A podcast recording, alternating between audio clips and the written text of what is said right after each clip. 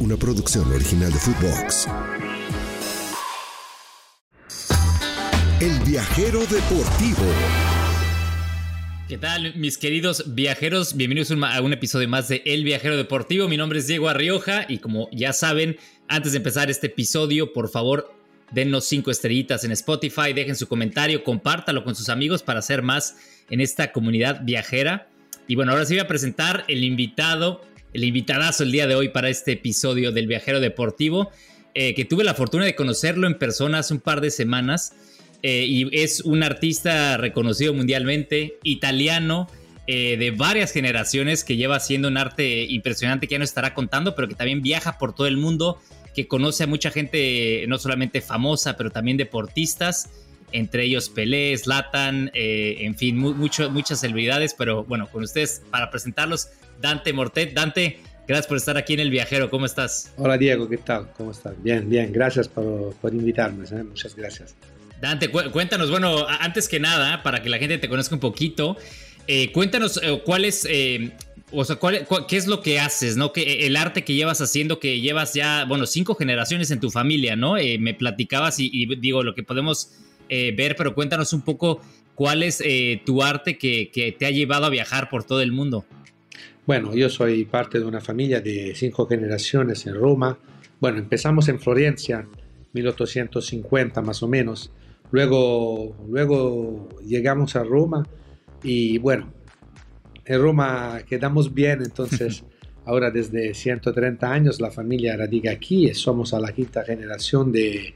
No somos orfebre, plateros, escultores y bueno, yo y mi hermano manejamos ahora el taller de Roma, pero es un taller de gran tradición y seguimos adelante con la joyería, sobre todo con la escultura, uh-huh. ¿no? Y a través de ese trabajo, sí, la verdad, fue una gran oportunidad. Como artesanos y como artistas, hemos tenido la oportunidad de viajar mucho. Esto nos permitió de conocer a muchos lugares, mucha gente sobre todo, y de aprender mucho, creo, bastante. Sí, oye, Dante, y cuéntame. En el sentido que viajar es algo que te da esta oportunidad, ¿no? Conocer más, confrontarte, ¿no? con la gente y volver a la casa quedándote pensando, ¿no? que hay gente buena en otra parte del mundo y eso es una gran oportunidad. Oye, Dante, y hablando de viaje, ¿no? Porque como te decía, ¿no? Este episodio es muy este programa es muy enfocado en el viaje y en el deporte. Obviamente tú eres artista y no solamente te ha tocado hacer esculturas de jugadores o de atletas, pero también obviamente gente reconocida de cineastas, en fin, gente en la política. Pero hablando de un poco del viaje, que para ti, ¿qué ha sido lo más importante, el hecho de tener la oportunidad de viajar para tu trabajo y para, como dices, poder llevarte algo, un cachito de donde vas de regreso a tu taller a Roma? Bueno, yo empecé a viajar muy joven, pero profesionalmente mi viaje más importante fue cuando me contrataron el gobierno de Italia para dictar cursos en Sudamérica, ¿no? Y empecé en el 1996 a México. Entonces, dictando cursos en la universidad y en Zacatecas por el Centro Platero. Fue una experiencia gigante que me dio la oportunidad. Bueno, ahora puedo decir que yo me fui para enseñar y aprendí mucho más de lo que yo pudiera enseñar, ¿no? Fue una gran experiencia conocer a... Bueno, ahora no hablo bien español, pero conocer idiomas, conocer gente, conocer... culturas diferentes, distintas. Tú sabes que los italianos piensan que son los mejores del mundo, tal vez, ¿no? En el arte sobre todo piensan que... Todos dicen que en Italia es el país del arte. Y esta es una verdad, pero es una verdad, no es la verdad absoluta. Entonces yo me doy cuenta que hay un arte gigante en Sudamérica, en Centroamérica, una cultura especial que tengo en mi corazón y que me cambió la vida. El viaje... me cambió la vida, eso sí es cierto. Oye, Dante, y por cierto, hablas muy bien español, no digas que hablas mal, porque tienes hasta como un acento mexicano, ¿eh? Ya decías que eres mexicano de corazón también, ¿no? Antes de empezar el programa. No, si quieres te hablo más rápido y te parezco cubano, pero no. No, muy bien, Dante. Oye, pero sí, y bueno, entonces te cambió la perspectiva, como dices, y al final quiero preguntarte porque te ha tocado, ¿no? Y viendo la página web de Mano Artigiana, ¿no? Que tienen ustedes, de la familia y de lo que han hecho como esculturas y sobre todo, digo, enfocándose mucho en las manos, pero quería preguntarte cuál para ti fue el primer gran trabajo de como artesano que fue el que para ti haya cambiado y que hayas empezado a tener, digamos, a gente conocida, a deportistas, etcétera. ¿Cuál fue ese primer trabajo que tú recuerdas, no? Bueno, yo empecé a trabajar muy joven, como te dije, ¿no? Entonces, lo que me afectó mucho una vez en Vaticano, porque tú sabes que trabajando en Roma nosotros trabajamos mucho en arte sagrada, hemos trabajado por 5 papas, yo no, por 3 directamente, pero toda la familia tiene 5 papas, ¿no? Entonces una cosa que me afectó mucho cuando Juan Pablo II me reconoció, yo hice un trabajo por él, entonces cuando me presentaron al Papa y le dijeron mi nombre, dice, ah, usted se llama Mortet. Yo he conocido un Mortet Aurelio. ¿Quién es? Digo, mira, es mi padre. Ah, qué gusto. Entonces al final de esta reunión se acerca a mí y me dice, Dante, por favor, salude a sus padres. Y esto me dio, ¿cómo te digo? No, me tiró mucho la atención. En ese momento es el momento que yo me dio cuenta de cuánto fuera importante mi familia, fuera importante mi padre. El Papa que se acuerda de ti, que se acuerda de tu padre, ¿no? Entonces, bajando la escalera del Vaticano, digo, mira, increíble, ¿no? El Papa conoce a mi padre. Y esto es el primer paso. Luego, bueno, hubo la oportunidad de hacer mucho trabajo.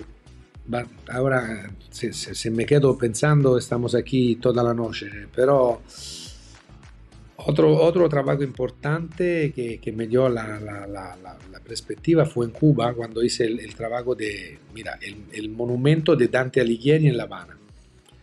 Y entonces,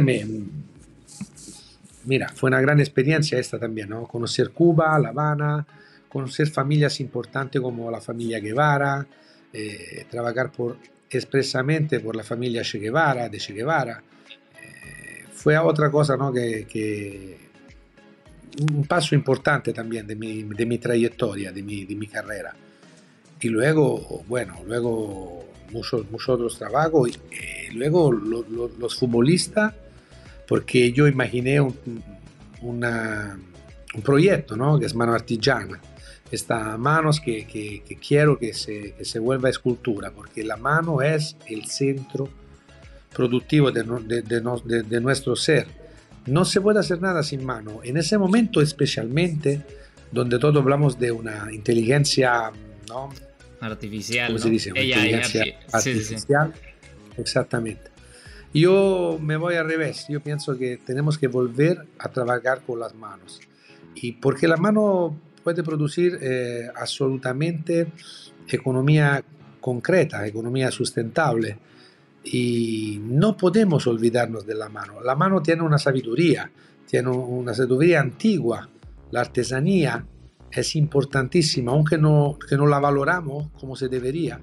Cuando el hombre, yo tengo esta certidumbre, cuando no tenemos más un artesano en esta tierra, somos muertos. La humanidad se pierde. Entonces tenemos que valorar, y toda la belleza que tenemos aquí es es la posibilidad del hombre de mostrar a través de sus manos, de sus capacidades, ¿no?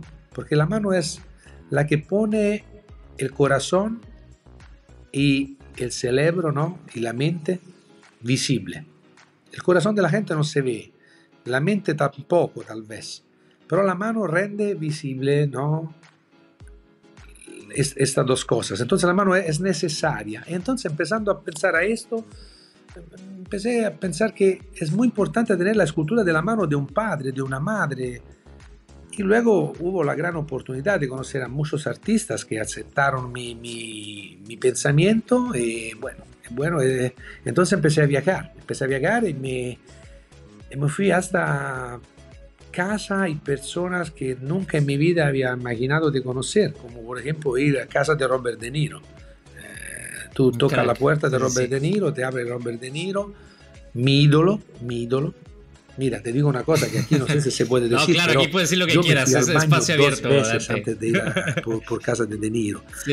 Entonces mi esposa dice, no, te digo por la emoción, ¿no? Por la emoción, porque era mi ídolo, ¿no? Entonces, en el momento que me iba marchando por su casa en Nueva York, digo, mira, estoy yendo a casa de mi ídolo para hacer algo, no solo una foto o para una charla, pero hacer la escultura de sus manos. Y fue una experiencia inolvidable porque De Niro es una persona muy amable. Me abrió la puerta de su casa y me hizo el café.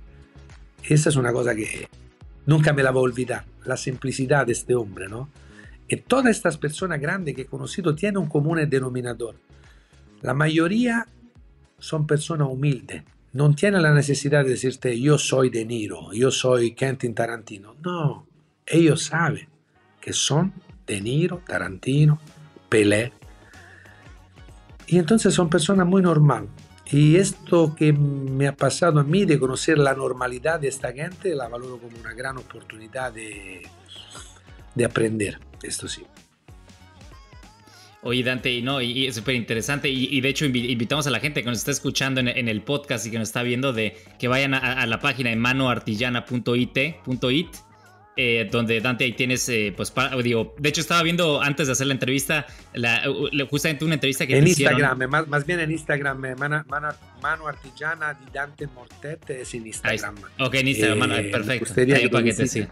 Ok, no, sí, para darle amor a tu página de Instagram, Dante, por supuesto. Hoy no, pero te iba a decir, justamente veía una entrevista que te hicieron ya hace años en italiano y hablas justamente de la parte de justo lo que mencionaste de las manos, lo importante que, o sea, de las caricias, de cómo se transmite al final muchísimo a través de las manos, ¿no? El amor de una madre, las caricias que mencionas y se me hace totalmente, o sea, magnífico, ¿no? El pensamiento y de cómo... cómo esa escultura al final se mantiene en el tiempo por siempre, ¿no? El caso de las manos. Y te quería preguntar, digo, Robert De Niro, Tarantino, Pelé, ¿no? Que te pregunté justamente cuando estábamos en Miami. Cuéntanos, o sea, esa experiencia para que nos cuentes un poquito, ¿no? De irle a hacer las manos a un artista o a un atleta, en este caso como Pelé. ¿Cuánto significa de trabajo, ¿no? O sea, tú fuiste, tocas a la casa y cómo es ese proceso aquí para que la gente que nos escuche entienda un poquito cómo va la cosa. Bueno, te cuento para no aburrirlos, pero te cuento lo de Pelé. Entonces me llaman un viernes. Yo ya sabía que teníamos esta oportunidad, pero no era cierto. Estábamos tratando las cosas.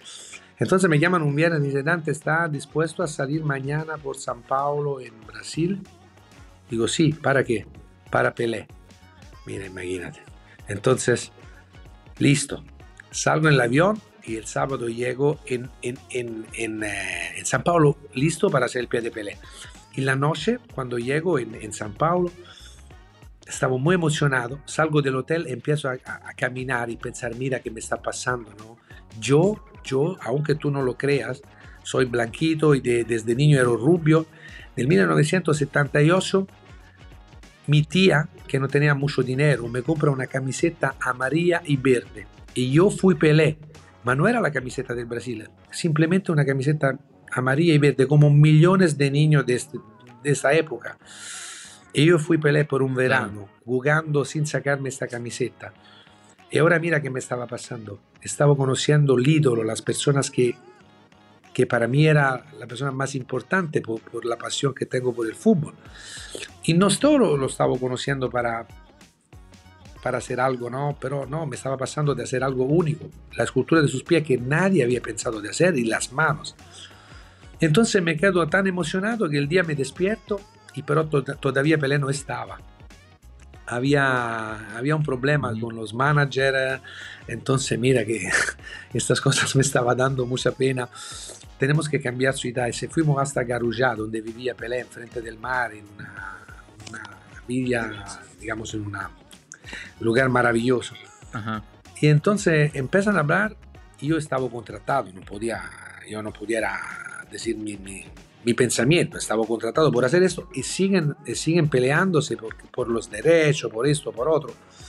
Mira, pasan días más y yo todavía no estaba haciendo nada y no había conocido Pelé. se acababa mi tiempo. O sea, estabas a la espera, ¿no? De que te dijeran. Tampoco cuando esperaba a mi hijo. Entonces llamamos a mi esposa, digo, mira qué me va a pasar, estaba muy cerca de mi sueño y no lo voy a lograr.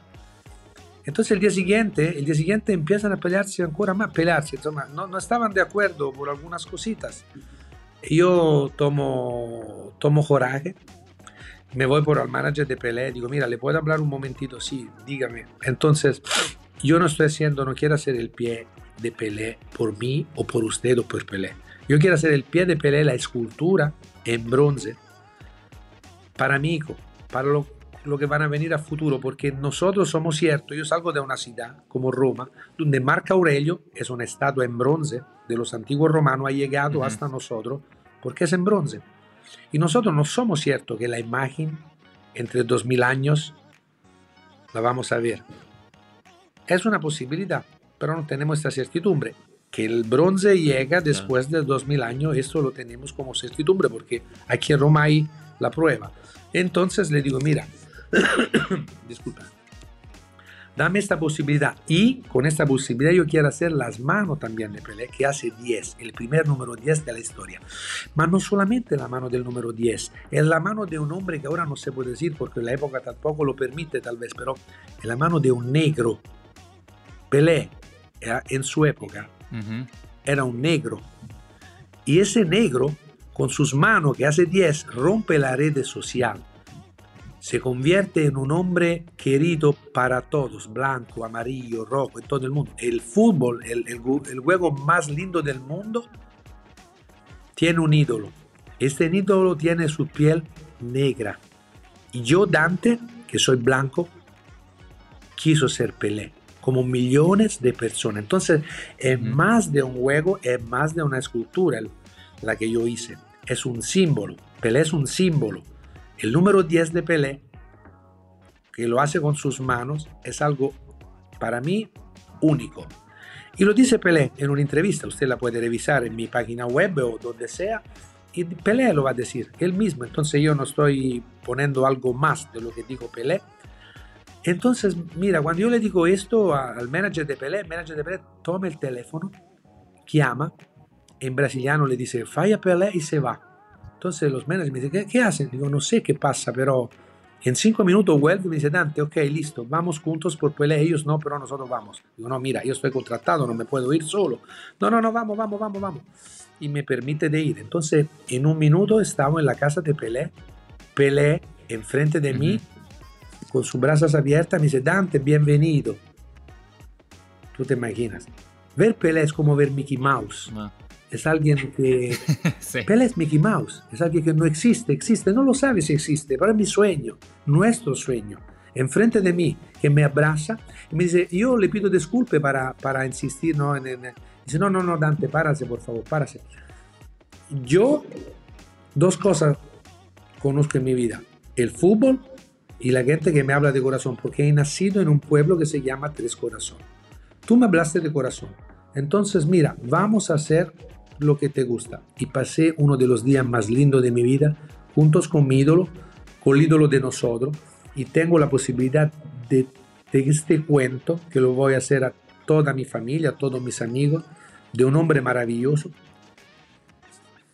que me dio mucha oportunidad de hacer lo que me gusta en la vida, emocionar a través del arte. Y creo que el pie y la mano de Pelé son la suma de un día maravilloso pasado con él, que tú escuchaste que te dije, no, también Joe Fraga, que es el manager de Pelé, que fue un día maravilloso para él también. Entonces esta experiencia se queda en mi corazón y bueno, quiero compartirla con los amigos, declarando oficialmente que Pelé es el más grande futbolista de la historia del fútbol. Aunque los argentinos ahora me odian, pero con todo el respeto que tengo por Maradona, que lo amo, pero Pelé es Pelé. Disculpa. No, Dante, increíble. No, total. Y aparte, digo, yo que tuve la oportunidad de ver esa obra de arte que la verdad es preciosa, las manos y los pies que las tuviste ahora en Miami, que estuve en este evento de SoccerX, y la verdad es que creo que trasciende más allá, como tú dices, es un símbolo, sí, ¿no?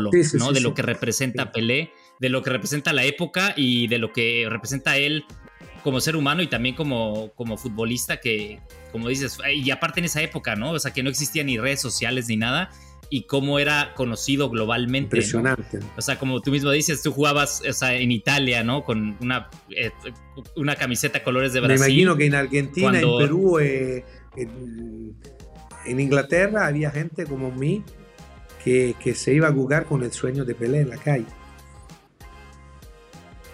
Sí, no, 100%, ¿eh? Y increíble, ¿no? Aparte, lo de Pelé sin duda, y ahí lo vamos a estar compartiendo también, te digo, en el podcast para que la gente te siga en Instagram, porque ahí tenemos... de hecho, y también es bueno para el fútbol, Dante, yo sé que tú jugaste, eres futbolero, me dijiste que tu hijo también está ahí jugando en Italia, pero te vi dominar el balón y como crack, ¿eh? Mi hijo juega muy bien, ¿eh? Sí. Ahora no sé qué va a hacer. Tú estás conectado. La presionó, ahora no sé qué va a hacer, pero ahí pero está. Bueno. Pero ahí el negocio familiar ahí también va a tener que tomar, ¿no? Si le gusta, tiene mucha actitud. Si le gusta. Tiene mucha actitud, mi hijo, y es mucho mejor que yo a los 16 años. Entonces, tenemos esta oportunidad. En ese momento juega al fútbol, estudia para ingresar en el taller. Ojalá que haga lo que le gusta y que... Yo creo que se puede hacer los dos. Se puede jugar al fútbol y se puede perseguir el sueño del arte, los dos. Porque también el fútbol, porque mira, Diego, aunque nadie se da cuenta, al final el fútbol es arte. Es arte. Son artistas. Los futbolistas son artistas. Ahora en esa época un poco menos, pero lo del pasado, mira. Yo lo veo como los grandes pintores, como los grandes arquitectos. Hay jugadores, Beckenbauer y Baggio. Hay muchos, ¿no? De estos maravillosos artistas. Un romántico del fútbol, Dante. Oye, y Dante, y aparte de... O sea, de Pelé, que obviamente Pelé es, como dices, Pelé y no se puede discutir. Pero te ha tocado también hacer el trabajo de otros futbolistas, ¿no? Como Thiago Silva... Zlatan, que quería que platicaras un poco de Zlatan Ibrahimovic, porque obviamente Zlatan y ya en esta época de fútbol moderno, redes sociales, ¿no? Y tiene una personalidad muy fuerte, ¿no? Y lo que se escucha obviamente en los medios es una, pero tú que tuviste la oportunidad de conocerlo, ¿cómo fue esa experiencia con Zlatan? Sí. Tenemos un acuerdo. Disculpa, tenemos un acuerdo con Zlatan. Yo puedo decir como artista lo que quiero, él no me puede pegar. Okay. Entonces me puedo acercar a él con toda confianza. Pero te digo que descubrí un hombre maravilloso y que tal vez no es lo que se ve en la tele. Puede parecer tal vez muy, muy agresivo y eso es una máscara. Es un hombre muy inteligente, muy sencillo, que me ha honorado de su, digamos, de su conocimiento. Me abrió la puerta de la casa varias veces, siempre cuando me ve me trata como un artista de veras, y te digo que es una persona mucho mejor tal vez de lo que se ve en la televisión, y a mí cuando lo veo en la televisión me da mucha risa, porque yo lo conozco, yo sé lo que piensa, y entonces me divierte mucho, y te digo que es un hombre muy inteligente y que tal vez si pensamos a un maestro que puede enseñar el fútbol, no solo técnicamente, pero también como forma de ser, como forma de vivir el fútbol, yo creo que es el más grande maestro que en este momento se puede tener, es Zlatan Ibrahimovic. Una persona maravillosa. No, Zlatan, habrá que... No, yo de Zlatan lo sigo desde sus inicios, bueno, cuando empezaba como futbolista, y digo... Para mí la técnica que tiene es envidiable, lo que ha hecho y sobre todo la personalidad. Creo que es alguien, sin duda, de los más talentosos, ¿no? Yo siempre me pregunto cómo lo hizo, porque si tú lo ves, se parece un monstruo, es alto 2 metros. Entonces, ¿cómo se puede jugar al fútbol con esta medida y con los pies que tiene? Yo he tenido sus pies en la mano, tiene un pie gigante, sí. Pero mira, fue un pie... Talentoso, ¿eh? No sé. Entonces... Sí, no, pero te digo la verdad, es un hombre aparte del jugador, mira, toda, yo lo vi no sé cuántas veces, cada vez que me voy con él, que me, en el pasado también en París, donde sea, un ejemplo, se iba a la cancha 1 hora, 2 horas antes y salía 2 horas después. Sí, por eso jugó a los 40 años, porque tiene un físico entrenado impresionante, una disciplina. No es solo talento, no. El talento necesita de disciplina, de voluntad, porque esas son las fuerzas más grandes que se puede dar en cualquier cosa que vamos a hacer nosotros, por cualquier talento que tenemos. Si no tenemos la voluntad, nunca logramos un resultado optimal. La voluntad es la grande cosa que tenemos que pasar a nuestro hijo. Oye, Dante, y bueno, ya te voy a decir ahora, hablando de talento, disciplina, y sin duda Zlatan es, como dices, el ejemplo perfecto. Pero te iba a preguntar para cerrar esta plática. De todos los... mencionaste, ¿no? O sea, Pelé, Zlatan, o sea, Brasil. Bueno, Zlatan en su momento me imagino que fue en París, Estados Unidos con Robert De Niro, ¿no? En Italia. Pero, ¿qué lugar para ti guarda en tu corazón un lugar especial de todos los que has viajado, de todos los lugares que has viajado, ya sea por trabajo o por placer, que digas, a este lugar siempre regreso y regresaré? Me siento, bueno, esta es una pregunta que tú me haces porque ya conoces la respuesta. Ahora si te cambio la respuesta, te digo Ecuador y ya te... No, puedes decirlo, puedes decirlo.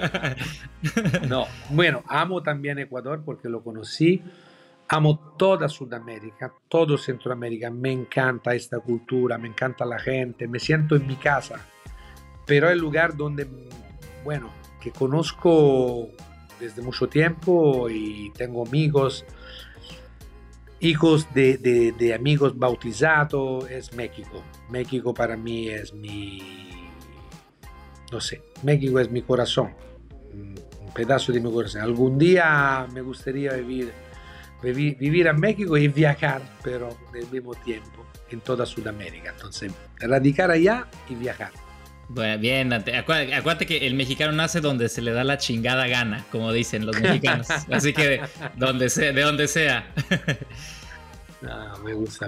México me gusta porque, te digo, la gente, amo esta cultura.